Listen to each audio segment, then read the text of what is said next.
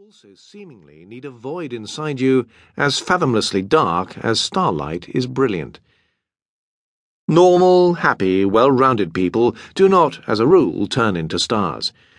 It is something which far more commonly befalls those who have suffered some traumatic misery or deprivation in early life.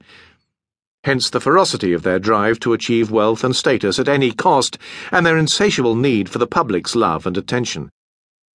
While awarding them a status near to God's, we also, paradoxically, view them as the most fallible of human beings, tortured by past demons and present insecurities, all too often fated to destroy their talent and then themselves with drink or drugs, or both.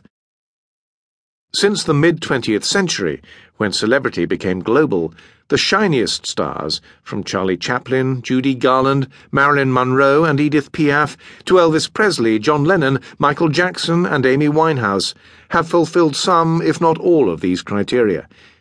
How, then, to account for Mick Jagger, who fulfills none of them? Jagger bucked the trend with his very first breath. We expect stars to be born in unpromising locales that make their later rise seem all the more spectacular. A dirt poor cabin in Mississippi, a raffish seaport, the dressing room of a seedy vaudeville theatre, a Parisian slum. We do not expect them to be born in thoroughly comfortable but unstimulating circumstances in the English county of Kent. Southern England has always been the wealthiest, most privileged part of the country but clustered around London is a special little clique of shires known rather snootily as the Home Counties. Kent is the most easterly of these, bounded in the north by the Thames estuary, in the south by Dover's sacred white cliffs and the English Channel. And rather like its most famous 20th century son, it has multiple personalities. For some, this is the Garden of England, with its rolling green heart known as the Weald, its apple and cherry orchards and hop fields, and its conical red brick hop drying kilns or oast houses.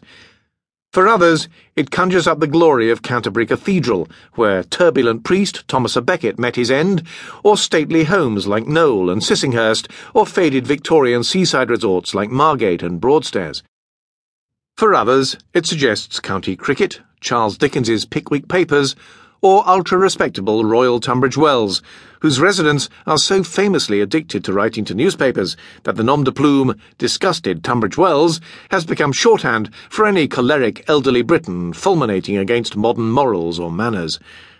Disgusted Tunbridge Wells will play no small part in the story that follows. In the 2,000 years since Julius